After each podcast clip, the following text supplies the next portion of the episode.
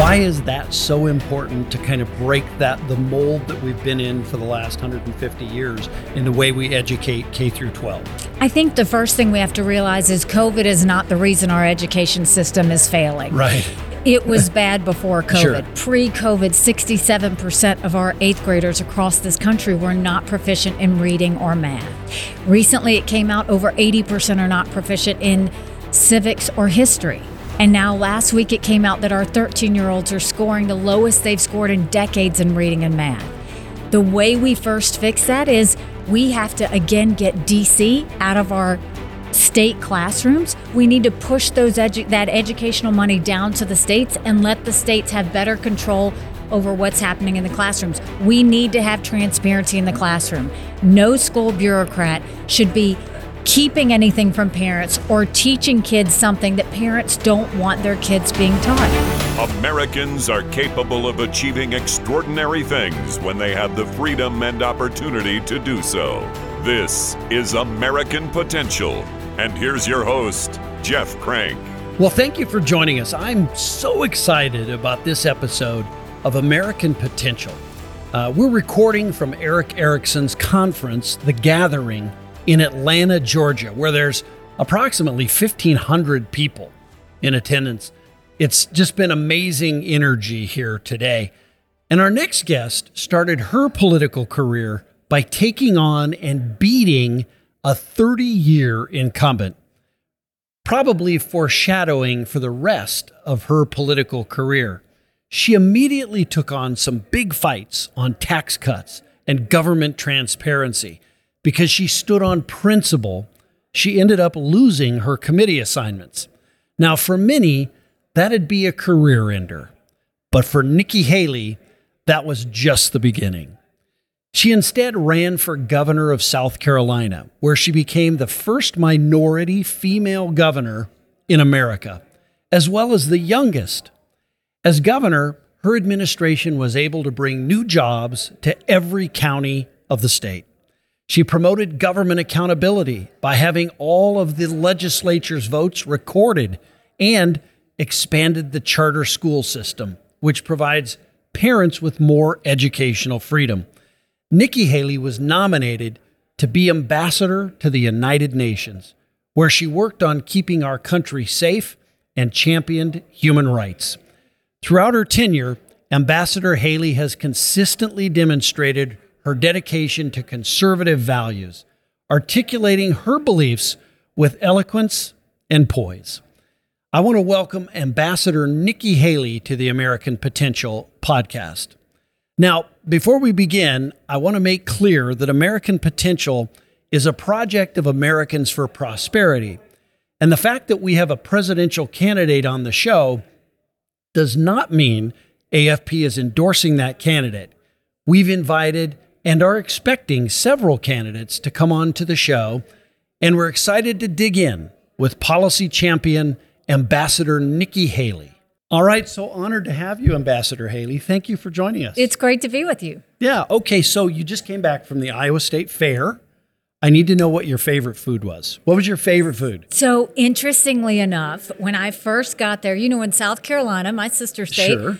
um, is is Georgia, but they, you know, we do chicken and waffles. Well, they had chicken in waffles on a stick, A and State Fair so I classic. had to do it, and it was great. Was it good? Yeah, it was. okay, all right. I also found out researching you that your birthday is January 20th. So if you become the president of the United States, you're sworn in on your birthday. That would be a heck of a birthday present. I would it have not? always, I remember growing up and always paying attention to inaugurations because they happen to always be on my birthday. Yeah. So yeah, it's it's a um, blessed day for multiple reasons, and um, and that is true. Now you have a pretty unique background and a unique story. Um, and as a woman and you know just just your background is just really kind of unique but you also have a republican base that really doesn't like kind of the identity politics of it so how do you how do you sell yourself to a republican audience you know with your great background I don't think you have to sell what people can see You know, Right. so I, you know, what I like talking about is the fact that I'm an accountant. I'm not a lawyer. The fact that I'm a military spouse. The fact that I'm a mom. The fact that I'm the daughter of immigrants who came here legally. Um, the fact that, you know, I know how hard it is to make a dollar and how easy it is for government to take it. And so I talk a lot about my life experiences as opposed to things that people can see. Yeah. Um, as, so we we've just got the debate coming up, just a, a day or so here, and um, what's your strategy going into the debate? I, I mean, are, you- I'm sure you're ready. I'm sure you're prepared. Have you done? Did you do debate prep and all of that stuff? You know, the you debate prep for us was the 80 town halls we've done in Iowa and New Hampshire. I mean, we literally do town halls and we let them ask any question they want. And, you know, Iowans and Granite Staters have asked the really tough questions. It's the best debate prep I could ever get. Yeah. So we are excited. We're excited that Americans will get to see what their options are on that stage side by side. And we're excited about talking about the things that are really going to get America back on track. So no no no real strategy in it. Do you go into a debate like that thinking, you know, I'm going to be the I'm to I've got this line or I've got this. I mean, anything there? you know, debates, uh, you know, whether it was when I first ran against the longest serving legislator in a primary or whether I ran against five others for governor, I've always gone in and just spoken to the constituents and talked about, um, you know, my experiences and my vision for where I want to go forward. I think that's what the American people want to hear. They don't want to hear anything rehearsed. They don't want to hear anything planned. They just want to see you and they just want to hear you and they just want to build that relationship and trust and know that you can lead the country in a better place. And I'm determined to show them that. Yeah. I want to talk about spending a little bit. Uh, spending obviously out of control in Washington, D.C., now on hyperdrive since COVID. Um, and just, you know, America's headed for a fiscal cliff. And, and we all see it, we all know it, but nobody is, is there to stop it. And it's been Democrats and it's been Republicans.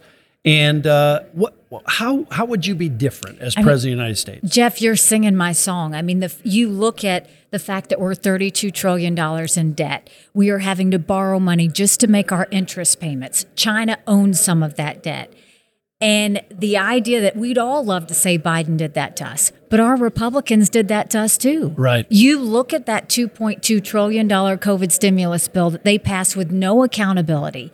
They expanded welfare that has now left us with 90 million Americans on Medicaid, 42 million Americans on food stamps. And then Republicans had a chance to make it right, and they didn't. They opened up earmarks for the first time in 10 Right. years, pushing through 7,000 of them. And I just looked at the 2024 budget. Republicans put in their $7.4 billion worth of earmarks. Democrats put in 2.8 billion. Wow. So you tell me who the big spenders are. Yeah. All while families are feeling inflation. You've got grocery prices and gas prices are up. Our basic necessities are expensive. You've got one in four Americans can't pay their utility bill. 60% of Americans are in credit card debt half of American families can't afford diapers. I mean, Yeah. these are things that are real. And you can't have Washington insiders who are sitting there spending it like it's like it's not taxpayer money. Right. And so the first thing I would do is we have to stop the spending. We have to stop the borrowing. We have to eliminate the earmarks and I will veto any spending bill that doesn't take us back to pre-COVID levels. That's the bare minimum. We need to make sure that I had to balance a budget as governor every American has to balance a budget in their household. There is no reason Congress shouldn't have to balance a budget. We've got to get back to where we remember the value of a dollar. We've got to get back to an economy that our kids can sit there and say, okay, we can actually have a future with this. Right now, our kids are not going to forgive us for what Washington has done to them. Yeah. And I'm determined to go in there and bring some sanity back to the fiscal health of our country. Excellent. Well, you know, one of the things that the real premise of this show is to highlight government imposed barriers, right? So, uh, the biggest of those is inflation. The Yes. biggest government imposed barrier right now to the American people is is is inflation and the bad decisions of the Biden administration. Um, how do we get inflation under control? Well, it was the bad decisions of the Biden administration and our Republicans. Yeah. So inflation came from that massive infiltration of cash where you paid people to sit on the couch. Right. That's what started it all. So if you look back, the first thing we need to do is understand that the easiest way to start hitting inflation is to become energy independent. Stop demonizing our energy producers and start empowering them. Get the EPA out of the way. We should not be worrying about sagebrush lizards more than when we're worrying about whether Americans can afford their utility bill. So, energy independence is important. Stopping the spending and the borrowing is going to be really important. But what I will do as a former governor, I know this, is all of those agencies in DC we need to pull those programs and send it to the states. So think healthcare, think education, think benefits, all of think welfare, all of those things. If you send it down to the states, one, you reduce the size of the federal government. Sure. You save money, but you empower the people in the states. That's what we have to do.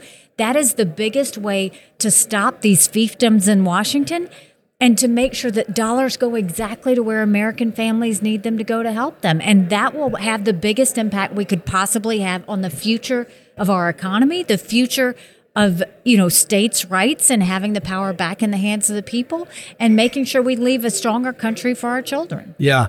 The, you, you talked about being governor and the, the, the sort of pushback federalism and how the, Washington, particularly under Joe Biden, has tried to accumulate power. The executive has accumulated power from Congress.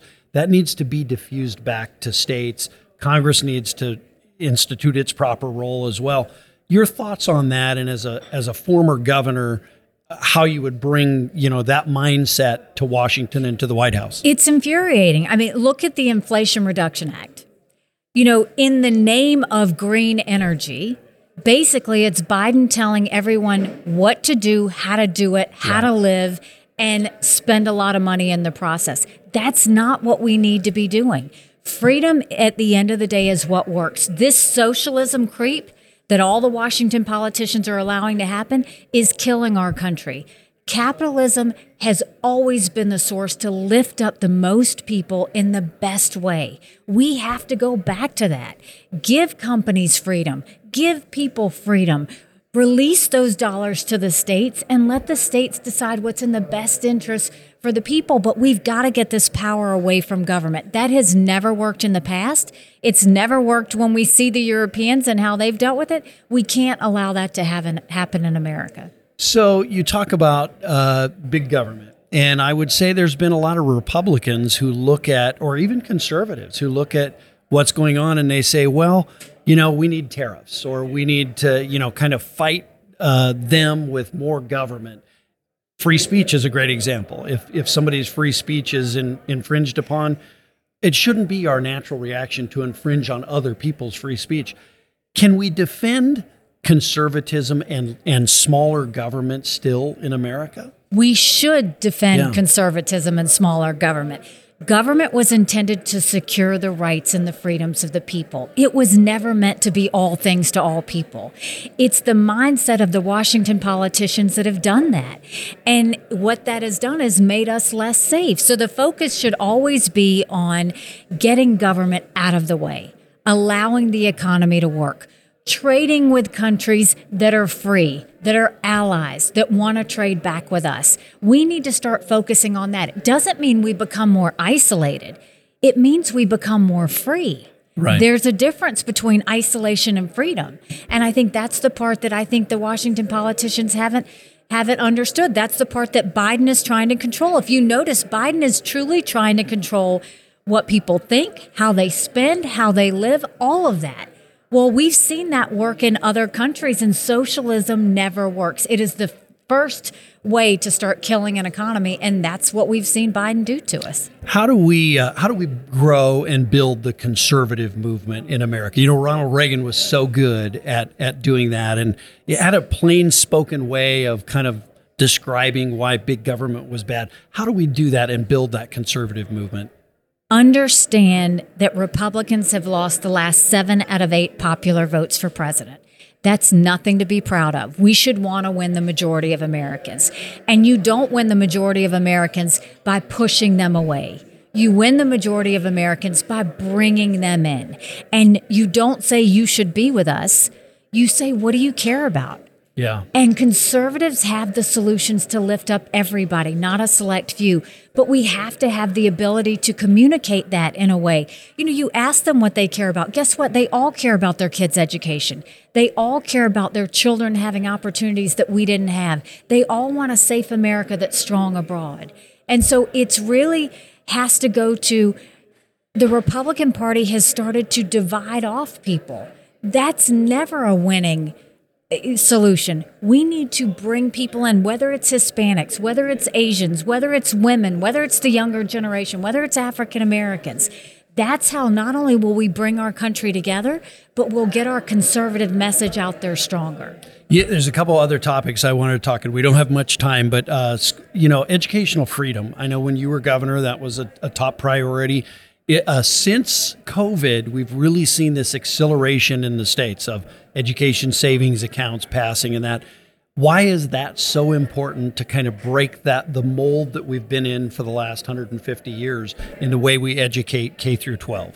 I think the first thing we have to realize is COVID is not the reason our education system is failing. Right. It was bad before COVID. Sure. Pre COVID, 67% of our eighth graders across this country were not proficient in reading or math.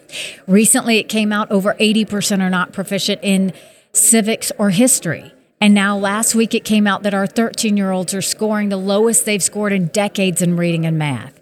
The way we first fix that is we have to again get DC out of our state classrooms. We need to push those edu- that educational money down to the states and let the states have better control over what's happening in the classrooms. We need to have transparency in the classroom. No school bureaucrat should be keeping anything from parents or teaching kids something that parents don't want their kids being taught. And then we have to allow the fact that parents decide which schools their kids go to. Every child deserves a good education, regardless of where they're born and raised. No child should be mandated by a zip code. And so we have to change that Right. as well. And so if you look at I think we need to bring vocational classes back to our high schools. Well, the vocational classes would be different in South Carolina than they would be in Iowa.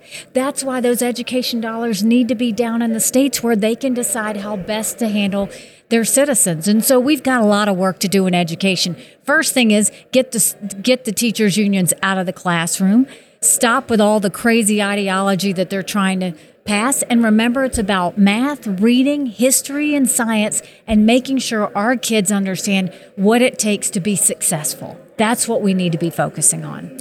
Uh, one final question for you, and it's just what's your message to voters as, as you're traveling this country? I'm sure you're meeting lots of folks. You talked about the Iowa Fair, a great place to meet people and, and voters. But what's your message to voters? My message is not what Biden and Harris say when they say that America is a racist country, because I was elected the first female minority governor in history. America's not a racist country. We are a blessed country. The message is going into socialism and the socialism creep is not the answer to what we need to be doing. Capitalism is the answer to what we need to be doing. And the message is don't let our enemies you know, have their way with us. A strong America and a strong military doesn't start wars. A strong military prevents wars. I am an accountant, not a lawyer. I have been a two term governor that took a double digit unemployment state and turned it into an economic powerhouse. I was at the United Nations. I negotiated across the table not with one country, but with 193 countries. I know what it takes to get our country back on track. I know what it takes to downsize the the size of the federal government and empower the states. And I know what it takes to get the American families to feel like government's working for them and not the other way around. And we're determined to make that that position known and earn the support of every American. Amazing. All right, Ambassador Nikki Haley, thank you for taking some time out and joining us today. Absolutely. Go to nikkihaley.com and join us. All right, I appreciate it. Thank Thanks you so, so much. much. I appreciate it. You bet. It's been so great being here at the gathering in Atlanta, Georgia, and getting to interview so many presidential candidates. Uh, Vice President Mike Pence, Nikki Haley, Ambassador Nikki Haley. It's just been uh, really incredible. A lot of energy here, and a lot of people here who understand the need to get rid of Bidenomics and the, the damage that these bad government policies are doing to the American people. And uh, it's just imperative that we end that uh, bad administration and uh, some of the terrible policies that they're doing. And what a what a compelling candidacy by Ambassador Nikki Haley. It was great to talk with her. And again, we hope that all of the uh, all of the candidates will join us on American Potential. Thank you for listening to American Potential. You may listen to more stories from Americans working every day to expand freedom and opportunity in their communities by visiting AmericanPotential.com.